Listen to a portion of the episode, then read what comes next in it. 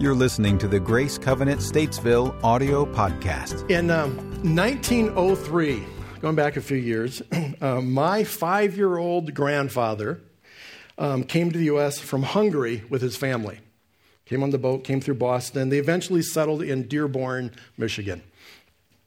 Um, so, on that side of the family, my dad's side of the family, um, um, he, there, he had two other siblings, a brother and a sister. There was three of them uh, with his parents, uh, so my grandparents. And then my dad's grandparents also lived with them. So there was five of them that were living in a very tiny house. I've actually seen pictures of it. It's very, very small. I don't know how they managed to do that. Um, but it's interesting. My dad would tell stories about what it was like to grow up my dad was born here in the U.S., so he was an American culturally, but told stories about what it was like to grow up with immigrants. Um, and some of them were fascinating, some of them were just funny. Um, one of them that I remember my dad talking about that was more kind of weird for me than anything else is they would they raised chickens. They had some chickens in the backyard and chicken coop, and periodically they would need to have uh, one or two for meals. And so when they would do the, looking to see if there's any, okay, so there's no little kids. Okay, when they go to, to butcher the chickens, you know, they, you know, do the deed with an axe on a stump, and my, the, the chicken, then the, the, the body was then put underneath a basket upside down. My dad's job as a little kid was to sit in the basket while the chicken flopped you know, until it actually the nerves and the things stopped engaging. So kind of creepy. Like so I just like to know my chickens all clean and cut up and packaged uh, for me. But there's many stories he had like that about what it was like. But one of the things that was interesting to me that I thought most fascinating is that uh, my grandfather was so adamant about transitioning to the U.S. They never spoke of life in Hungary. Never talked about it. Um, in fact, we didn't even learn of the city from which he came until a few years before he died in 1987. So, Grandpa, where, where did we come from? Where did we live? Says, oh, we were just a bunch of gypsies traveling in a band stealing chickens. That was, that was, that, honest, that's what I thought my heritage was. Gypsies who rode on stealing, because that's all my grandfather would talk about. Um, we learned later that that was not the case at all. Uh, grew up in a large city. His dad was in the military and, and whatnot. But his point was that we're Americans now. We don't talk about the past. Um, their desire uh, to be um, Americans affected everything about them. One things that was interesting is that my dad was actually punished if he was if he tried to speak Hungarian, even though his grandparents that's all they spoke, and my grandparents uh, would my grandfather spoke broken English. Um, if my dad tried to speak Hungarian, they said we're, we're not going to allow that to happen because my, my grandparents' mind was that foreigners don't have the same opportunities as Native Americans or those who were born here who are culturally um, um, acceptable. And so, in order for their kids to make sure they had the best opportunities, you're only going to speak English. Um, so that was, I, I, none of us, my parents, uh, my dad doesn't speak Hungarian, we never learned it. They were just adamant that everything about their life changed the moment they uh, moved to the United States and affected everything about them. They wanted to be Americans in every sense of that term. Now, contrast that with what we see in our culture today. What is it that really holds us together? What unites us? What, what makes us Americans? In my opinion, I think we've lost all sense of cohesion. Really, we don't trust our government leaders. We don't trust pretty much any leadership these days, uh, whether it's in, in health or media or there's and there's there's this among our leaders there's this unwillingness to work together. This idea of compromise is almost a swear word, and we can't do. We're not allowed to do that. And there just seems to be nothing that really unites us or holds us together anymore. So, as a whole, it seems that we've degenerated into a society of selfish individuals concerned only about our own happiness and our own well being. Present company excluded, obviously. We want everyone else to conform to our preferred way of life, don't we? In fact, the thought is if only they would wise up and see things my way, then life would be good. So the question for me often comes back to what does it mean to be a citizen of the United States. And as we continue to struggle with what that means to be part of this kingdom, those of us who are Christ followers know that, or that we must remember that we are first and foremost citizens of the kingdom of God. Now, today is part two in our series on um, May Your Kingdom Come. And as we're continue understand, trying to understand what does it mean to live and be citizens of God's kingdom. Last week we learned that Jesus came to bring the kingdom of God from heaven to earth, and he provided the way of salvation so that we could become citizens of God's kingdom. So, while understanding what it means to be a citizen of the U.S. is challenging these days, we're given a lot more information in the Bible about what it means to be a citizen of the kingdom of God. Now, as described in the New Testament, within God's kingdom, there are certain things, and this would not be, uh, this would be, should be pretty familiar to you, but that within God's kingdom, there's a ruler. There's the sovereign, the one in charge, the final authority on all matters. You also have, if you have a ruler, you have the rulees. These are the citizens, the subjects of the kingdom, if you will. There's a realm over which the king rules, the territory, the, the, the, the boundaries which their, within which their authority has influence. And there's also a way of life that governs the relationship between the ruler and his or her citizens. Those things were pretty much understood within any kingdom. So, as we talk about God's kingdom, we're talking about his rule, his sovereignty, his authority over all of creation. When a person chooses to become a follower of Jesus Christ, that person becomes a subject or a citizen, if you will, of God's kingdom. They are now under the lordship of Jesus Christ. And as Christ followers, we are first and foremost citizens of God's kingdom. Now, Paul affirms this idea in his letters. In uh, Colossians I love how he phrased this. For he, talking about uh, Jesus, he said, "For he has rescued us from the dominion of darkness and brought us into the kingdom of the Son he loves." In Ephesians, Paul says, "Consequently, you, you are no longer foreigners and aliens, but fellow citizens with God's people and members of God's household." So, this idea of citizenship was understood very early on within the church. Jesus talked about the kingdom of God, and Paul very quickly picked up on this in all of his writings. See, the thing is, the kingdom of God is the number one thing Jesus talked about. It's everywhere in the Gospels. He constantly was talking about the kingdom of God. It's impossible to miss it. In Matthew chapter 4, you see, from that time on, Jesus began to preach, repent, for the kingdom of heaven is near. Remember, we looked at last week uh, also that kingdom of heaven and kingdom of God are synonymous terms. Um, ironically, Matthew is the only one that uses the term kingdom of heaven. He uses kingdom of God a couple times, but none of the other gospels actually use kingdom of heaven, but they are intended to be meant to be synonymous terms.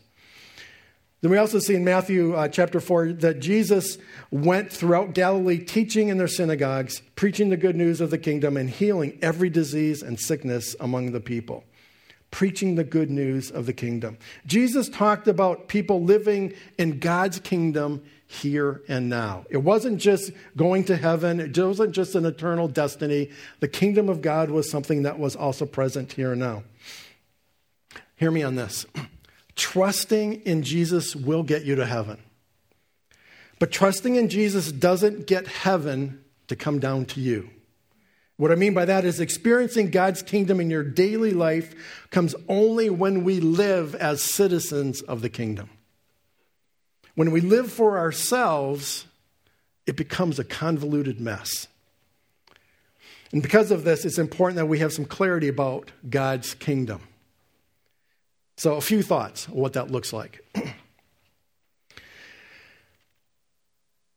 First thought is this God's kingdom originates in his realm.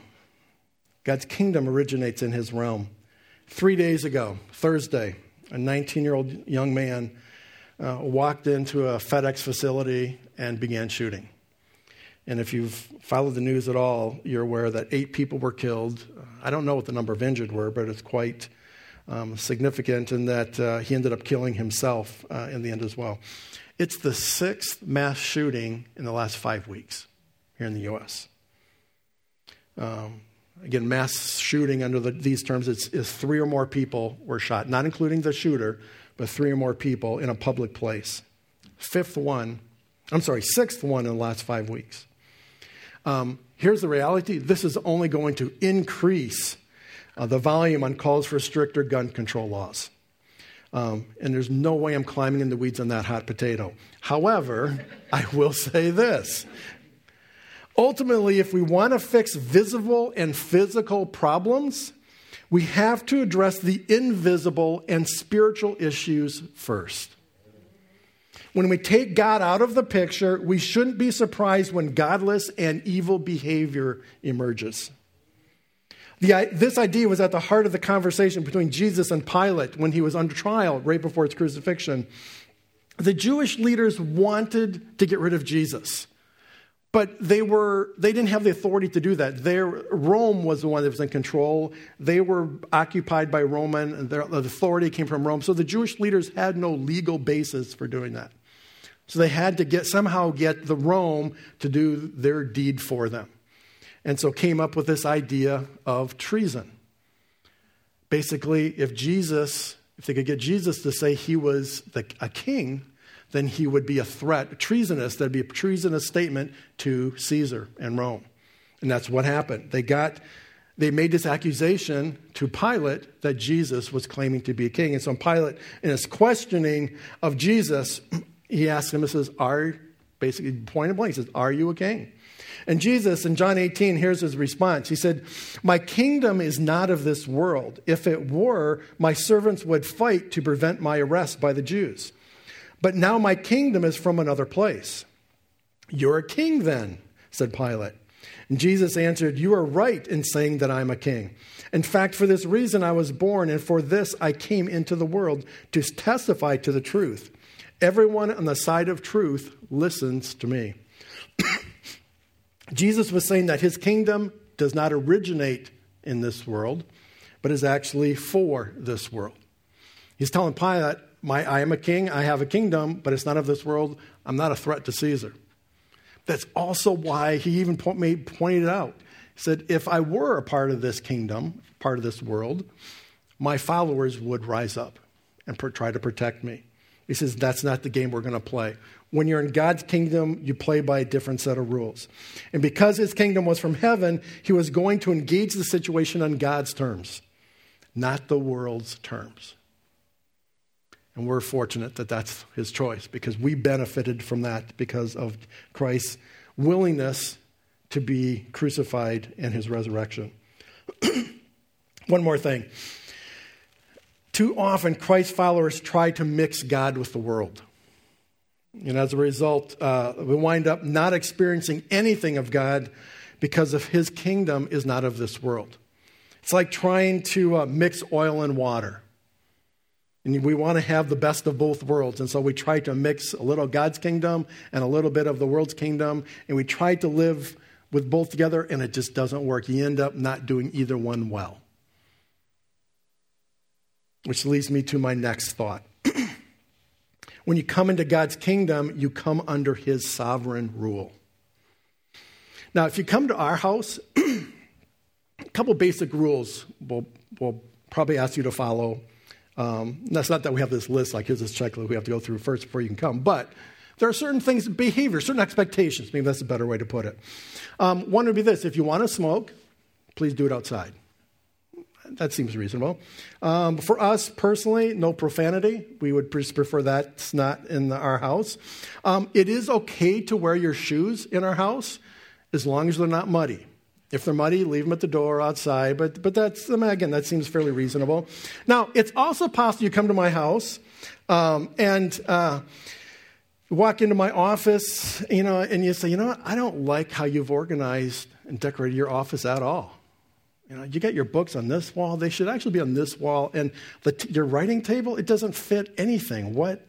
I just don't like it. Now, I would probably be polite and listen to you. And, and honestly, I need, I need help. So I would, I would definitely listen in that regard. However, it's my choice as to whether or not I accept your critique. it's my choice. Um, it's because it's, it's my house and it's my office and it's my room. And so ultimately, it's mine So that means if you come to our house, you have one of two choices. One is you, you just abide by, hey, here's some ground rules. And you're learn to, all right, I either just don't go in Sam's office if it's that bad, or, or it's like, all right, you know, this is his office. I don't, it's, it's not a big deal. If you're not willing to live within those parameters, you just go home you know, or you just don't come. I mean, I mean that just kind of makes sense, doesn't it? No, no. Certainly, the same would be true if I were to come to your house as well.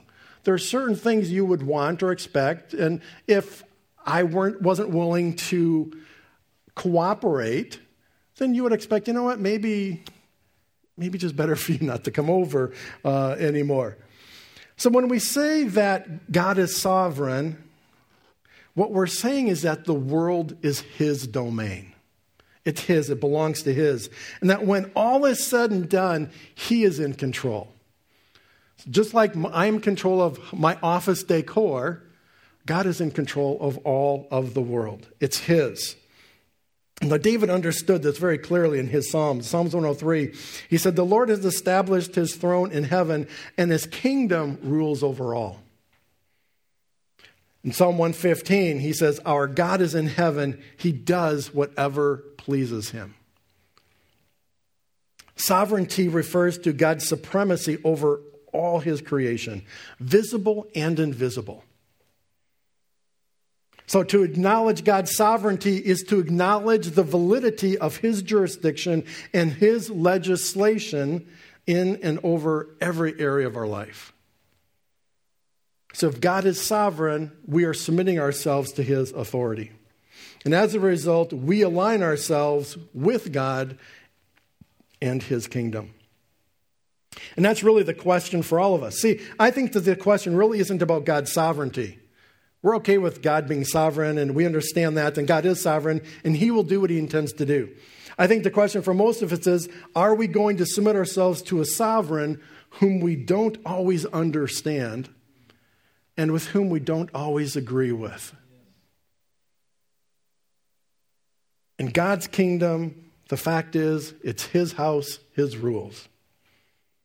We need to be concerned about His purposes, not our desires. We must be willing to follow His path, not our own. We should be asking the question, Lord, what do you want? Not offering a statement, Lord, this is what I want. When you come into God's kingdom, you come, come under His sovereign rule. My third thought God's kingdom exists for His glory. Paul says it so plainly in Romans 11 For from Him and through Him and to Him are all things. To Him be the glory forever. Amen. Amen kind of has this so be it. So be it. God created each of us for His pleasure and His glory. Now, it's important that we understand there's two ways of understanding glory in this context. And whenever we talk about God, there is this, what we refer to as ascribed glory. It's, it's the adulation we give a celebrity. So they are glorified because we give glory to them.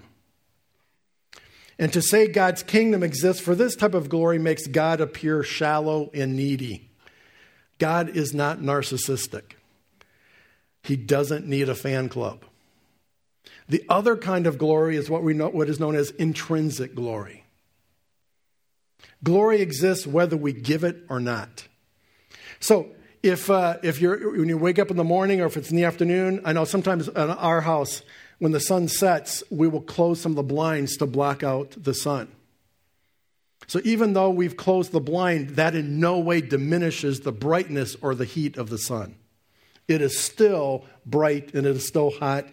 Even though we've made a few adjustments, the sun doesn't change. It is what it is.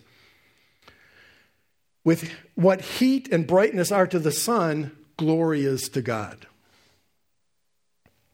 So it's crucial that we understand that God created, excuse me, that God created the heavens and the earth for His pleasure and His glory. He didn't make them for us. Everything in God's kingdom was created to bring glory to God.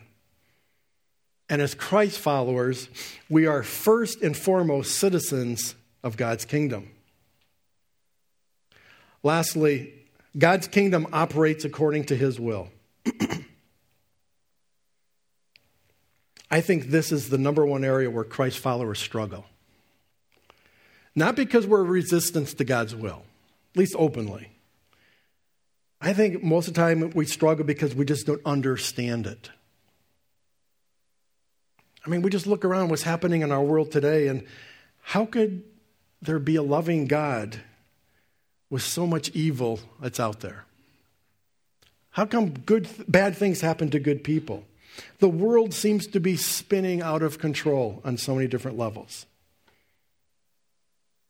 Let me suggest this morning that when things seem to be out of control to you, that really means that they're out of your control. God is not up in heaven thinking, huh, who saw that one coming? You know? Or, uh, yeah, I, all right, what are we going to do now? Um, how am I going to fix that? You know, that's going to be a tricky one. I just don't envision God having that kind of reaction. We might have it, but we're not God. We don't understand.